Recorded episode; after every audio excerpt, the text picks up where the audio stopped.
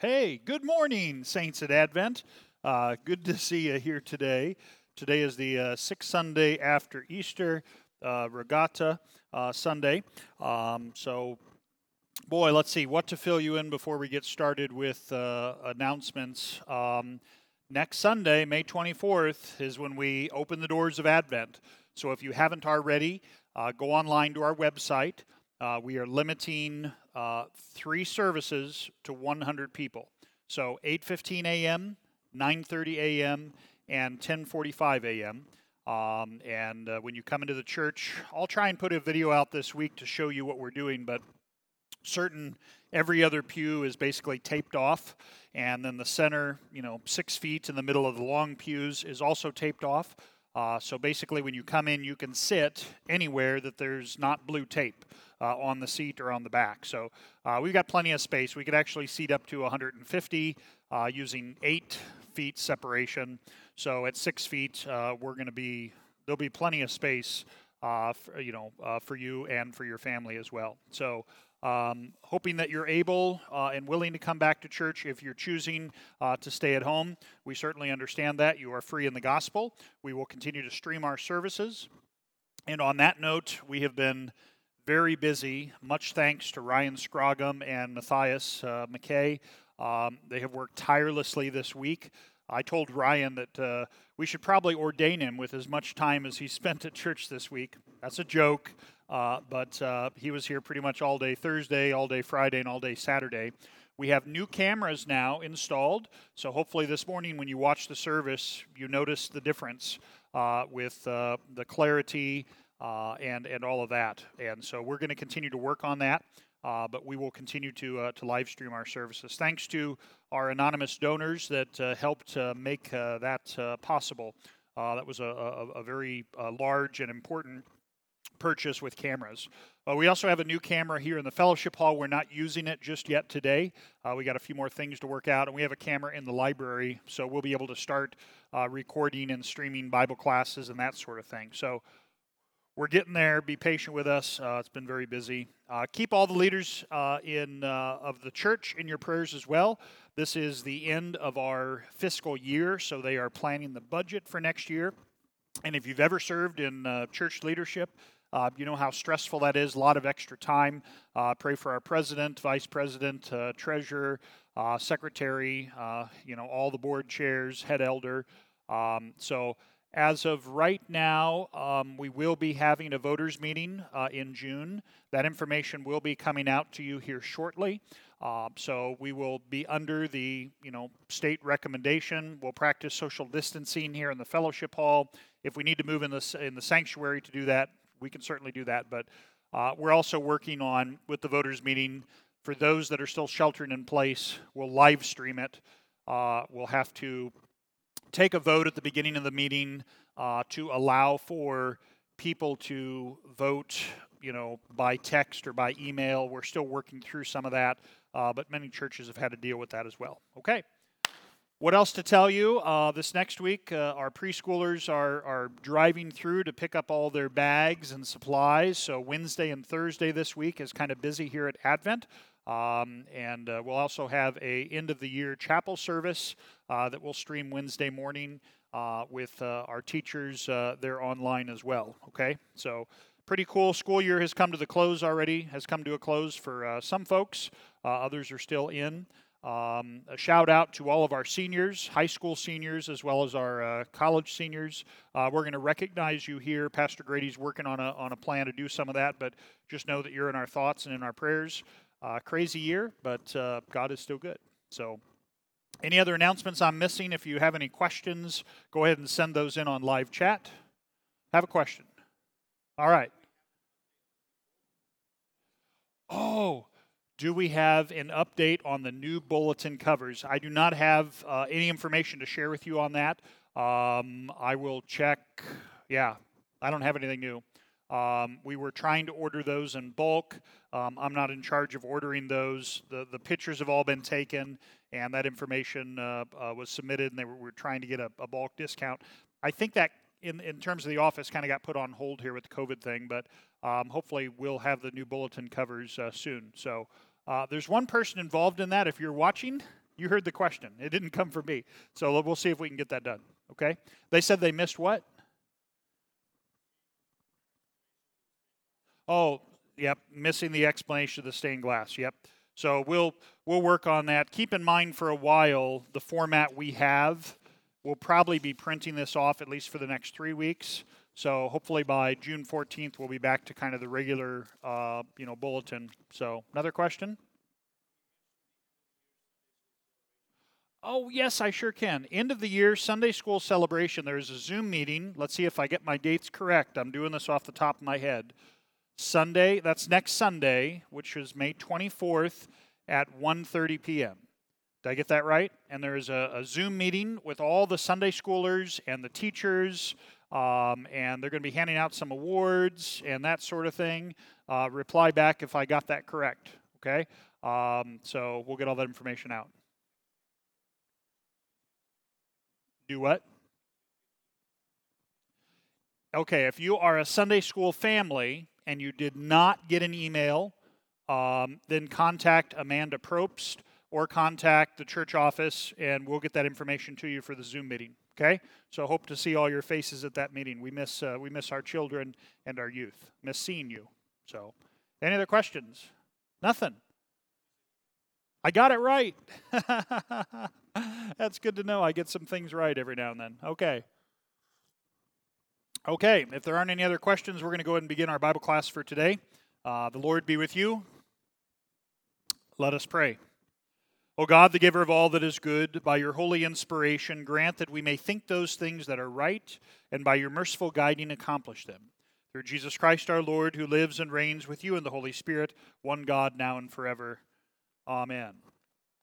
We are uh, continuing our study of the saving truth, doctrine for lay people, uh, by Reverend Kurt E. Marquart, uh, who now uh, is asleep in Jesus, rests from his labors, uh, and is looking forward to the resurrection.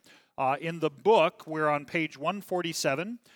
we are in chapter 8, One Holy Church on Earth and on and in Heaven.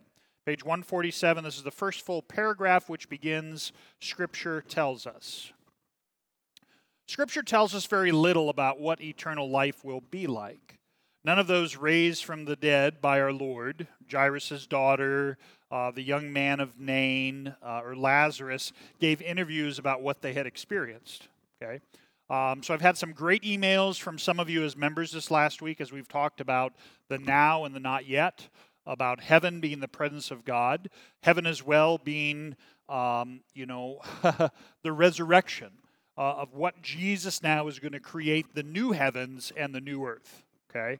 Um, and we don't have a lot of detail. We, we want detail, but Scripture just doesn't give a lot of that. But even those who, who have died and, and gone to be, uh, you know, Abraham's bosom at our Lord's side in heaven with the saints, they don't talk about it, which is really interesting.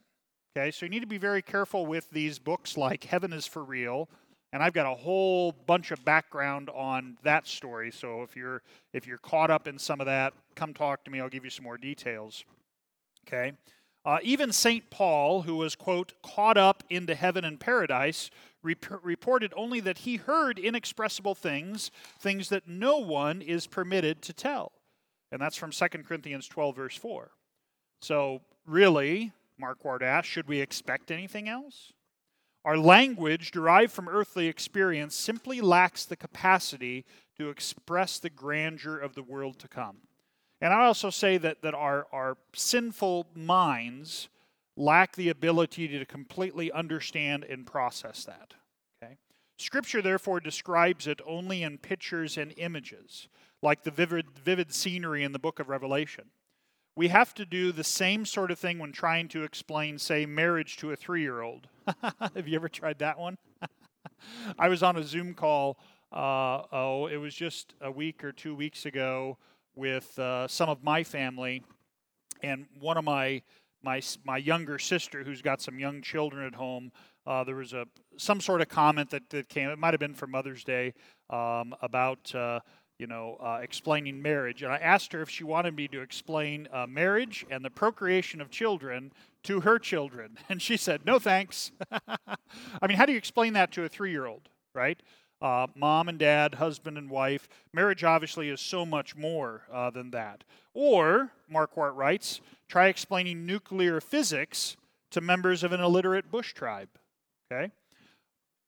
Luther showed the way when he wrote his little four year old Hans about a beautiful garden with children in golden frocks gathering up rosy apples, pears, cherries, and plums, playing with ponies that had golden bridles and silver saddles. And so, from childhood, Christians need to learn that we will find eternal life infinitely more satisfying and exciting than the most intense pleasures that this dull, sin sick earth can offer. Let me repeat that. Okay? We need to learn that eternal life will be more satisfying and exciting than the most intense pleasures that this dull, sin sick earth can offer. Okay? Um, so, oftentimes when we think of heaven, uh, and I, have I've mentioned before, and my wife and I have, have talked about this, it's hard for us to grasp how heaven sometimes will be better than here. Um, you know, when, when your marriage is going well and you're getting along, I mean, it's like the best of things, right? Life is is almost perfect. Now, obviously, when things are difficult, then you, you don't want so much to do with that. But but what's heaven going to be like then? And heaven's going to be more than all that, and we can't grasp that. We can't grasp, uh, you know, what it means that we're we're going to love each other fully. Uh, that that uh, you know uh, we will be fully known uh, we are already fully known to Christ, but we'll be fully known even to each other. It, it just doesn't it, it doesn't compute. Okay, so in cinematic terms, the resurrection life and the new heaven and new earth will resemble a multi-dimensional technicolor extravaganza as compared with the silent and flitting black and white shadows of our present existence. When I was at seminary, I was privileged to uh, learn uh, Koine Greek, uh, New Testament Greek, from Dr. James Voelz, who actually wrote a textbook on, on teaching Greek. I'd like to tell you that I was one of his star pupils. I wasn't. Uh, it, it, was it was a completely new thing for me. Um, you know, and I and I have a very basic working language, uh, working uh, relationship with both Greek and Hebrew. But Dr. Voelz, when when he started our summer Greek class, he said, "Gentlemen," he goes the way you've been reading the Bible is like watching a sporting event on a little 13 inch black and white TV. Okay? Um, and he said, after you learn now to translate, you know, scripture, you dive into the original language, it's going to be like you're on the 50 yard line, right? One or two rows back off the field. And not only are you going to be right there and see the players' faces and see all that, you know you're, you're going to have jumbotrons and you're going to have your phone. You're going to you're going to have the whole experience the sounds of the crowd. And and and he was right. I mean when you get in and explain scripture oh my goodness when you get in the original languages so much more than what our translations into english or whatever language you speak uh, will do. And how much more will heaven be like that for us right? So in this life it's like we're looking on a little 13 inch black and white tv which is all I grew up with. We didn't get a, a nice color TV until I was a freshman in high school. Uh, we were kind of behind the times, um, and and that was just a whole other experience. Okay, I remember we watched the Tonight Show uh, in, in color, and it was wow, this is this is huge. That was like 1980, 88, I think, uh, the, the Christmas of 1988. Okay, all right, let's move on here with with Marquart. Any questions? Okay. So, delivered from the faithless specter of a funless heaven, we shall be convinced with St. Paul that, quote, and read it with me, our present sufferings are not worth comparing with the glory that will be revealed in us. Okay? One more time. Our present sufferings are not worth comparing with the glory that will be revealed in us. And of course, that's how we want to compare everything. We want to compare ourselves to our neighbor. Who has the nicer house? Who has the nicer car? Who has the nicer clothes? Who's the better athlete? Who's the better employee? I mean, yada, yada, yada, right? And so we do that with this life and heaven. And one, that's sinful. We, we, need, we need to repent of that, and we simply need to trust God's word. Here also, Marquart continues modern Christians find the strength and the courage to sacrifice, sacrifice all else for the pearl of great price. So, how important is God's word to you? Are his promises to you? What, you know, how, do, how does that shape how you live your life now? You know, uh, we had a, a epistle text for today from James chapter 1 that talks about not just being hearers of the word, but also being doers of the word, right? Because faith without works, Scripture says, is dead. Good works are always going to follow faith. And we're also to exhort uh, and admonish one another, you know, to good works. Okay? Um, so it's not that we, okay, we're justified by faith and forget about how we live our life or about doing good works. It's exactly opposite. Okay? We don't do good works in order to be justified. You know, Christ has taken care of that. Faith grabs a hold of that gift. But our neighbor needs our good works. Okay? And God has, has created us for that very good purpose. Okay? So, here also, modern Christians find the strength and courage to sacrifice all else for the pearl of great price and to hold in contempt the gaudy allurements of the world, the devil, and the flesh. And this is where we talk about, you know, first commandment. We talk about idolatry. You shall have no other gods. What does this mean? We should fear, love, and trust in God above all things. So when I counsel people pastorally, one of the three questions I like to ask is what is it you're afraid of right now? It's first commandment question. Okay? What is it you're afraid of? Okay? Um, what is it that you love? What are the things that you find yourself grabbing a hold of right now at this stage in your life? You know, and three, what or who do you trust? Usually, working through those questions will, uh, you know, help you identify an idol or idols that you may have in your life. Because if the answer isn't God to all three of those, and of course, we know that while we're saints, we're also sinners. So we're all going to fall into this trap. That helps us identify and then repent. And now, with God's help and the Holy Spirit, His sanctifying work, you know, we can, you know, overcome those things with God's help. Okay? The more genuinely we believe this, the more our church services too will reflect eternity's disturbing grandeur instead of the cozy clubbiness that accompanies secular self indulgence. Okay? So while I'm, I'm glad that we've got cameras and you can, you can watch the service and you can view all that at home, I also rec- I mean, there's also a part of me that's uncomfortable with that. Why? Heaven is open in the divine service. How can a, a camera and a video system ever fully do justice to the saints of God gathering together and to heaven being opened in this way. Okay? So on the one hand, there's there's the, the reverence uh, and, and the beauty of that, that no television camera, software, you name it, lower thirds, that will ever pick up. Okay? Um, and it shouldn't. Because it's otherworldly. Same thing with the with the Lord's body and blood uh, which is why we've continued to practice, you know, communion. There's some states that, that have, have not only limited uh, communion, have mandated, you know, ways you can have it and not have it. And uh, I have some brother pastors in various states and, and around the world that uh, have simply said, we're going to continue to do what Christ says. We're going to try and be safe about it. Yeah. But Christ's word, you know, trumps any of that. The other thing is, how much fear do we fall into? Right? And I wrestle with that too. And I'm sure you've wrestled with that, right? I'm over 65, or you know, I've, I've got uh, you know health issues and that sort of thing, um, you know, and let your conscience be your guide. Know that Christ has freed you. But I think there's also a fair question to ask: How important is God's word and His gifts to us? Because what the devil, the world, and our sinful nature always wants to do is to keep us from being in the Word Okay? And remember that church literally means fellowship and gathering together.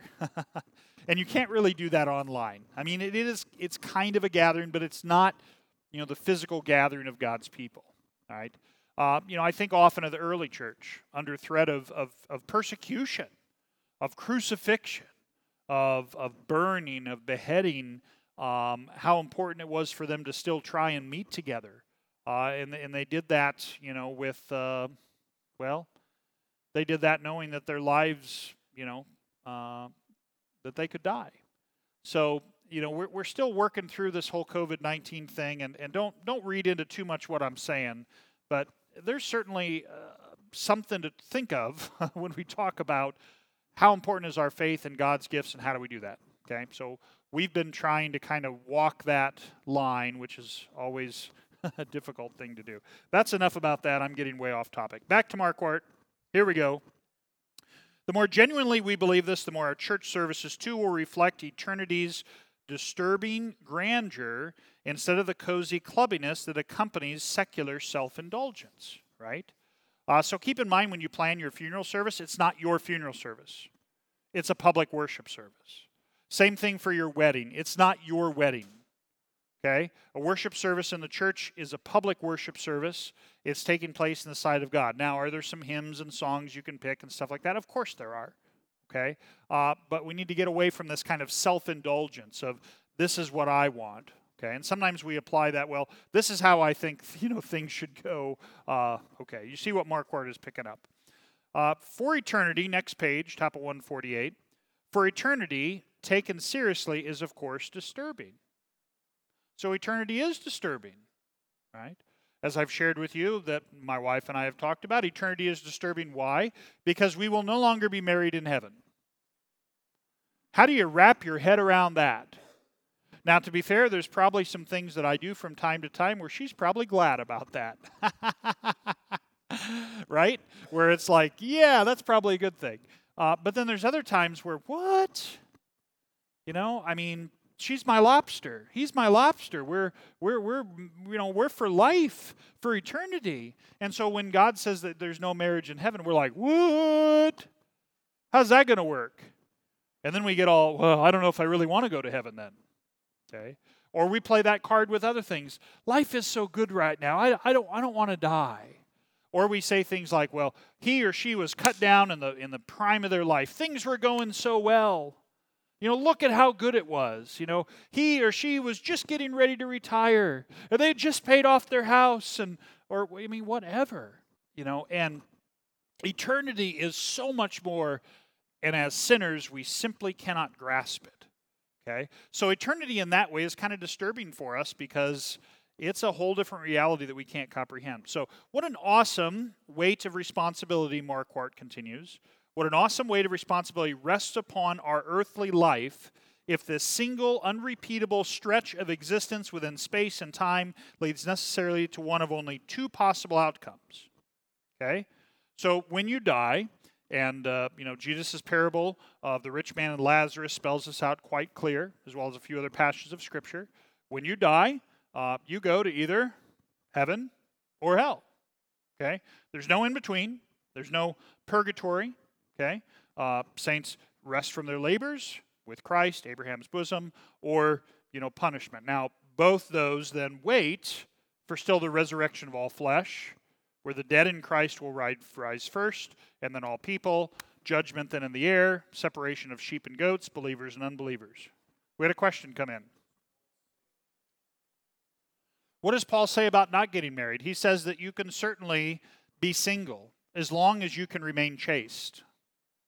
Okay? Um, what does chaste mean? Do I need to explain the marriage thing again? Okay? Uh, you know, the marriage bed should be kept pure. Okay, not only in advance if you're going to be married, okay, sometime down the road, uh, but you should be chaste. There should not only be there should be no sexual activity prior to marriage. That's contrary to God's will. Okay, um, you need to be able to control the temptations, you know, of the flesh, uh, that sort of thing. So it's okay to not be married. I had a great aunt. Her name was Ada, A D A, and she was like another grandmother to me. Um, wonderful, godly woman. Uh, and and you know, um, I, I only knew her when she was older, so you know, you don't really look at older people and say, oh, you know, she's kind of pretty. I mean, she was, you know, took care of herself. Uh, I, I, was told that, that she was she was very attractive when she was younger. She had a lot of suitors, but she just never wanted to get married.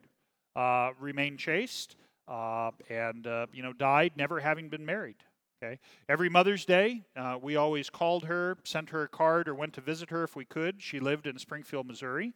Uh, and so, quite often uh, during my middle years of my life, we would go to Springfield for Mother's Day to see my grandma and Aunt Ada. We'd take them both out. And we would wish Aunt Ada a happy Mother's Day. She was never a mother, never had children. Why do we do that? You know the reason. Okay. Now, never married. Um, and so, uh, Paul says yes. You, you, don't, you don't have to be married, it's not a law. Okay? Um, so, so marriage, remember, according to Scripture, is for two things. Number one, it's for the procreation of children. So if you're getting married or preparing to get married and thinking, well, I don't know if we really want kids, that's sinful. Why? God says marriage is for the procreation of children. Okay? Now, might you have physical issues that prevent you from having children? Yes. But if marriage is for the procreation of children, as God says, and you were to say, I don't want any kids, I think we have to say, okay, who's, who's in charge? Is, is it God or is it me and my personal desires and opinions? Okay. I know some of you aren't going to like that I said that, but I'm just going to take you to Scripture on that. Okay.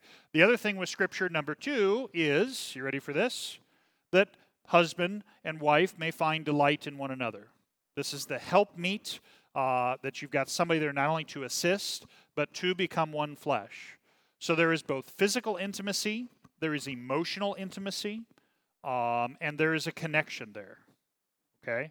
Um, so my wife is my best friend. Understand what I'm saying. I have a lot of good friends. Okay? I have a lot of good friends. But I talk to her more about things than I do any other people. Now, what happens when we're at odds with each other? It creates a big hole. Absolutely. Creates a big hole for her and for me. Because I, I would I would dare say that I probably function the same way to her. Okay? Um, so, okay. Any other questions follow up on the marriage side of things? Nope. Okay, let's move on here with Marquart. Uh, let's see. Let me read that last sentence again. What an awesome weight of responsibility rests upon our earthly life if the single, unrepeatable stretch of existence within space and times leads necessarily to one of only two possible outcomes either the internal enjoyment of God or else deprivation and punishment without end. Yet that is precisely our situation. And read Matthew 25, and you'll hear about that uh, casting, the weeping, the gnashing. Today, there are cheap substitutes or alternatives to the sober and uh, sobering teaching of Holy Scripture. Especially popular among these loom the various forms of occultism. For instance, there is the idea of reincarnation, which reduces the value of each life by inventing truly inflationary numbers of still more lives to come, right? Well, if I don't get it right this time, I'll just get it right the next time. Okay? Um, and it, it, this would even, well, yeah, let me just move on here. Okay? Um, th- this permeates a number of different, you know, world religions in some way, shape, or form. Uh, one may always catch up in the next few rounds, would be the teaching. This fantasy makes a farce of the biblical truth that people die once and face judgment afterward. And that would be Hebrews 9, verse 27. So, occult religiosity studiously avoids the terrible reality of sin. Instead, it chatters cheerfully about wholeness, harmony with nature, and unity with the universe.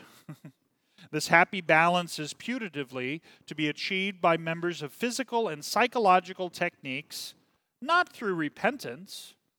Without fall, sin, or final judgment, no one needs a Savior, right? Which means you're on your own. You figure it out. Not from beyond, but from within ourselves comes whatever salvation there is, as we discover and use our inner powers and mend our neglected links with nature. Okay? Be very careful of that. There are, of course, no means of grace, which is why it's so hard, so hard for some people to. Baptism now saves me? What? But I haven't done anything. Or that baby didn't do anything. Well, yeah, it's God's work. The same God that created the whole heavens and the earth is the same God that does the saving. And then we receive it. Okay? We're dead in our sin and trespasses, and sin did our mother conceive us. But the Father of all grace and uh, you know and and comfort has had mercy on us. Okay? Uh, thanks be to God for His work. So what counts is not self-denial, but cultivation of healthy biorhythms and the like. This is what really what occultism, idolatry would teach. Religion is to be sought and found in direct personal experience and emotional fulfillment, right? Uh, this is Oprah Winfrey falls into some of this. I hate to tell you. I like Oprah for some things, but you know, and uh, even Joel Osteen. Okay, have your best life now. Get yourself straightened out. You got to be aware of some of that.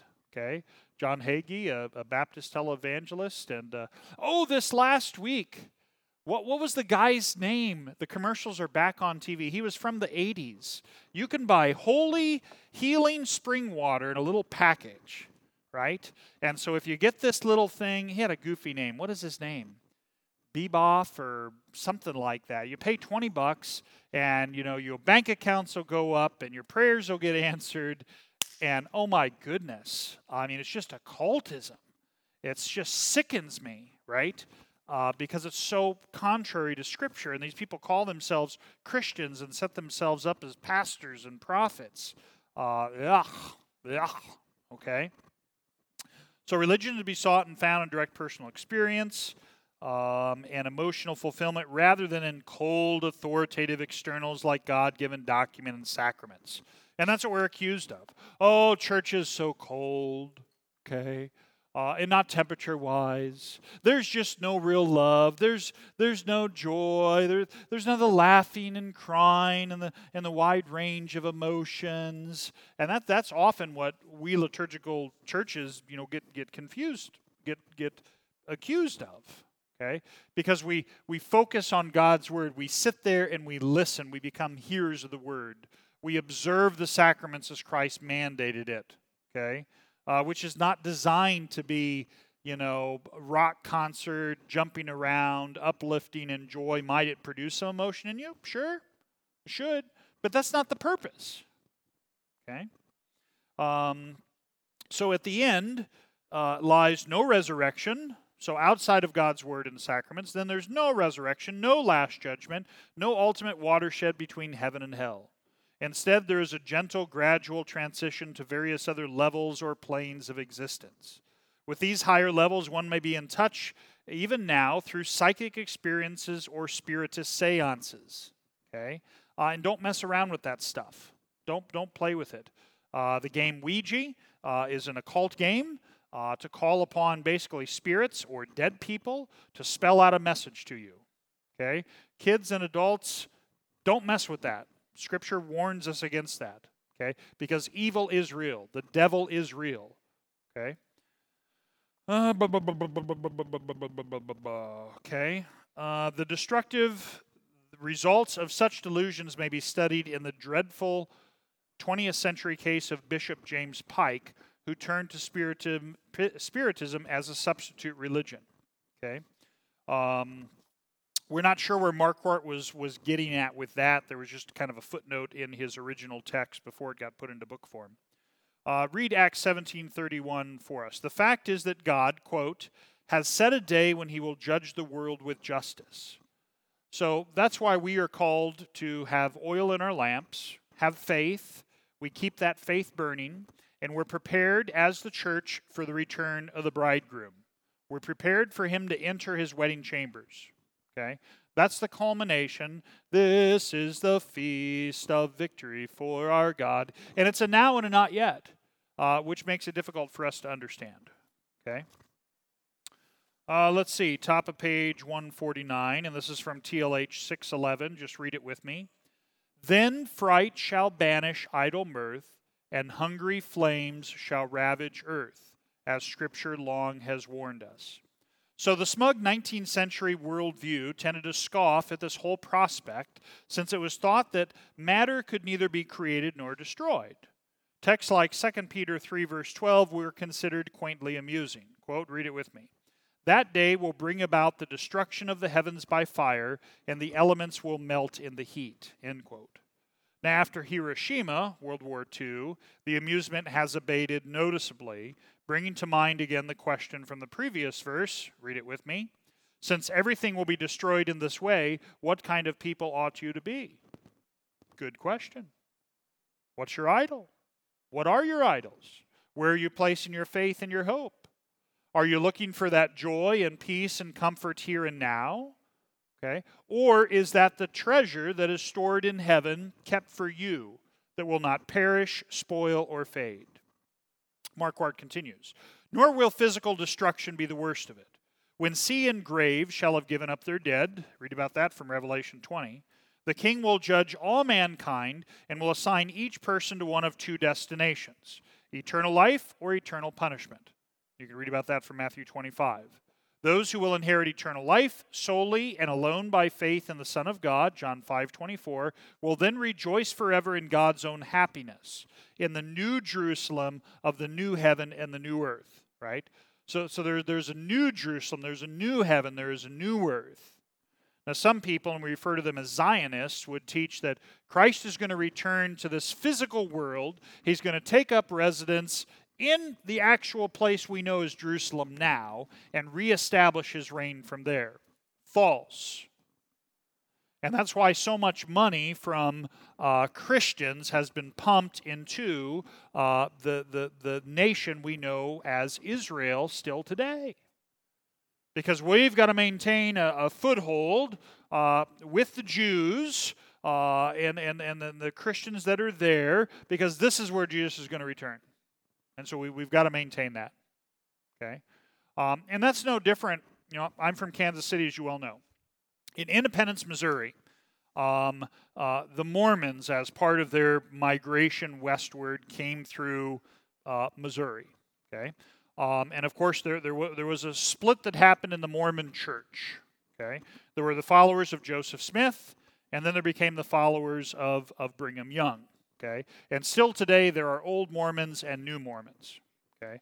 You don't hear much about the old Mormons, it's a much smaller uh, church. The Mormon church that you hear of now is the, the new Mormon church, which are followers of Brigham Young. Very, uh, very wealthy, very involved. Okay?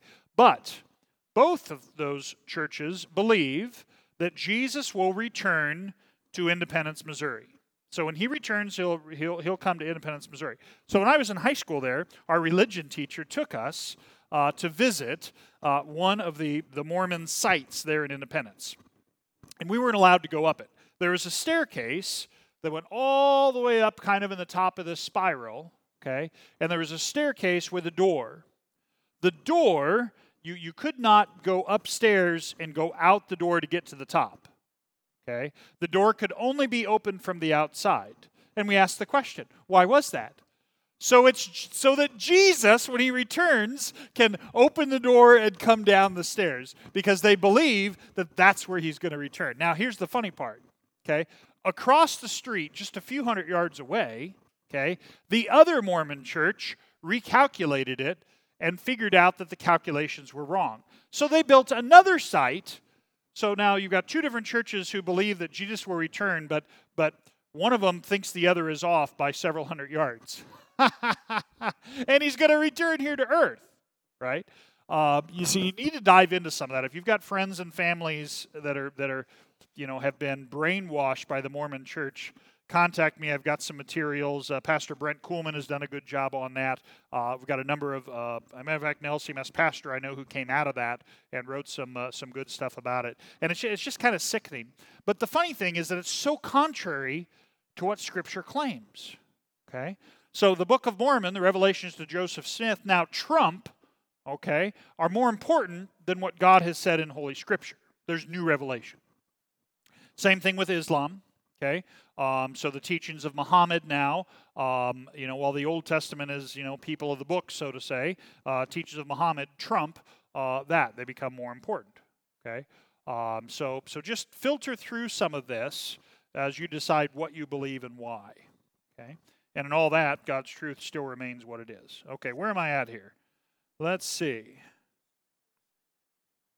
Those who will inherit eternal life solely and alone by faith in the Son of God, John 5 24, right? So those who have faith in Jesus, will there be people from, you know, that, that quote, uh, you know, I mean, Mormons read their Bible. Um, so could there be someone who actually has faith in Jesus from reading their Bible? Yeah, it's possible. Does the church itself, as it teaches, is are Mormons Christians? No, not according to their teachings. But you know, think of the Ethiopian eunuch uh, who heard the word of God uh, as he read it from Isaiah, and Philip, who God provided to explain it to him. Thus, the need for, for preachers, for teachers, uh, the need for the church, which is what the church is called to do. Okay? Um, if some say too little about this eternal life, others say far too much. That is more than Scripture really teaches. And that's where you got to be careful. The heaven for real does exactly that. It's sinful tripe. Stay away from it. Okay? Um, you know, when you start looking to people's revelations or they died and they had this experience, you need you have scripture. So I preached about this this, morning. I mean, Jesus talks about this in, in our gospel text that we had for today. Okay, we we will we are to no longer ask God questions about about God or about these things. What we have, we have in Scripture. What are we to do now? When we have physical needs, spiritual needs, simply ask the simply ask, request. But our answers are found in Scripture, and what's there, there will be no new revelation. Okay? Scripture is very clear. Jesus is very, very clear on that. Okay? So if you hear somebody that says, I have a, I had a vision, I had a dream, okay, don't fall into that nonsense. So if some say too little about this eternal life, others say far too much. That is more than Scripture really teaches. The idea of a so-called millennium, that's uh, not the, the uh, uh, Millennium Falcon, right, from Star Wars, okay? The millennium meaning thousand years. So this is from Revelation that Jesus will return and literally reign on earth for a thousand years. That he's going to descend to Independence, Missouri. Is he or he's going to send to Jerusalem? Um, you know that sort of thing. Um, that's made for a distraction, and many Christians have bought into this. Okay.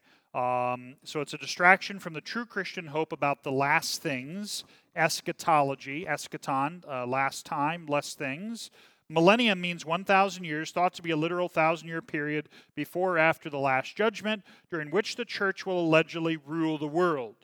This notion is falsely based on a vision in Revelation 20 that includes a thousand years, 1,000, the cubic number, 10 to the third, symbolizing completeness or perfection along with the picturesque expressions that no one takes literally. so they take the thousand years literally, but they don't take the key, the chain, and the serpent literally. Okay, you can't have it both ways, folks. Okay, I'm going to let Marquart speak to this. I have more I could say. There are two basic versions of this millennial belief. According to one, Christ's second coming will occur before the millennium. This is called premillennialism. The other view, termed postmillennialism, holds that Christ will return after the thousand year period of the church's triumph, right? So, Kirk Cameron, um, you remember him. What was the sitcom he was in we grew up with? Growing Pains, yeah. Kirk Cameron's big into all this junk, okay? Uh, he was star of the TV series Left Behind, based on the book series Left Behind. Nonsense, stay away from it. Mark and avoid. I'm telling you that right now. Okay? And so at the beginning of the book series and the movie, you know, there's people driving along, and all of a sudden, poof, no one's driving the car. People are in an airplane, and, and all of a sudden, poof, there's no pilots, and only half the people on the plane are there. They've all been raptured, taken up. Everybody else is left behind. Why are they left behind? Well, they got to fight, they got to do battle, they got another chance to be believers. And there's going to be a big war against Satan and the devil. Okay? Um, and so, you know, premillennialism, okay, would be that uh, Christ is going to come before that, and some people would say he's going to retain, return secretly, right? He's going to return secretly. Postmillennialism would be he's going to he's going to see how well you do. You've got to clean up the world uh, before he comes back. Okay, this is this is all you know. The the latter view. Let me move on because we're almost out of time. Uh, the, the latter, blah, blah, blah. the other view, termed postmillennialism, holds that Christ will return after the thousand year period of the church's triumph. The latter view is, it seems, in the minority at the moment. This is the optimistic, utopian version of millennialism. It sees Christianity as winning out all over the globe with the accompaniment of unparalleled social, economic, and political uplift, issuing finally in the Golden Age. Okay? Uh, now, this is a problem especially through the 50s, 60s, and 70s, even in American politics. If the Christians can take control, right, uh, the Christian coalition and all this stuff, if, if we can control the government and the legislature and the House, we can usher in now the golden age and be prepared for Christ's return. Nonsense. Okay? We pray for good leaders, we pray that they're Christians. But we know that God will use even unbelievers, as He did with with with uh, uh, you know Cyrus and, and others from uh, from Scripture. Um, premillennialism displays more pessimism, believing that things will go from bad to worst until Christ intervenes in person and by force to establish his earthly reign or occupation with headquarters in Jerusalem or Independence, Missouri. now, the Augsburg Confession roundly rejects. So, the Augsburg Confession, 1530, uh, our chief and primary confession, uh, as Lutherans, contained in the Book of Concord, rejects all such ideas. That is, quote, read it with me. Jewish opinions to the effect that before the resurrection of the dead, the godly will take possession of the kingdom of the world, the ungodly being suppressed everywhere. End quote. So here we have what has been called amillennialism or amillennialism, the teaching that no literal thousand year earthly reign is to be expected either before or after the Lord's return. So are we millennialists? Yes and no. We're amillennialists or amillennialists which means that we are living in those thousand years now. And the thousand years from Revelation is to be understood figuratively, not realistically. We're living in that time now. So, with Scripture, amillennialist or amillennialist hold that his return will occur suddenly and in the absence of warning. He can return right now before I finish the sentence. Oops, he didn't. But I'm still called to be prepared for when he does. It could be any time. Are you ready? I am. Why? How, why? I'm baptized. He's called me his child. You know, I have faith. Do I have questions, doubts, and fears? Am I still a sinner? You betcha. Okay? But I trust his word that he's got me. Without further ado, this return will initiate the last judgment. And we've got some scripture passages, and I'm going to stop there for today that you can look at. Matthew 24, 30 to 50, 1 Corinthians 15, 52, and 1 Thessalonians 4, 13 to 53. Okay?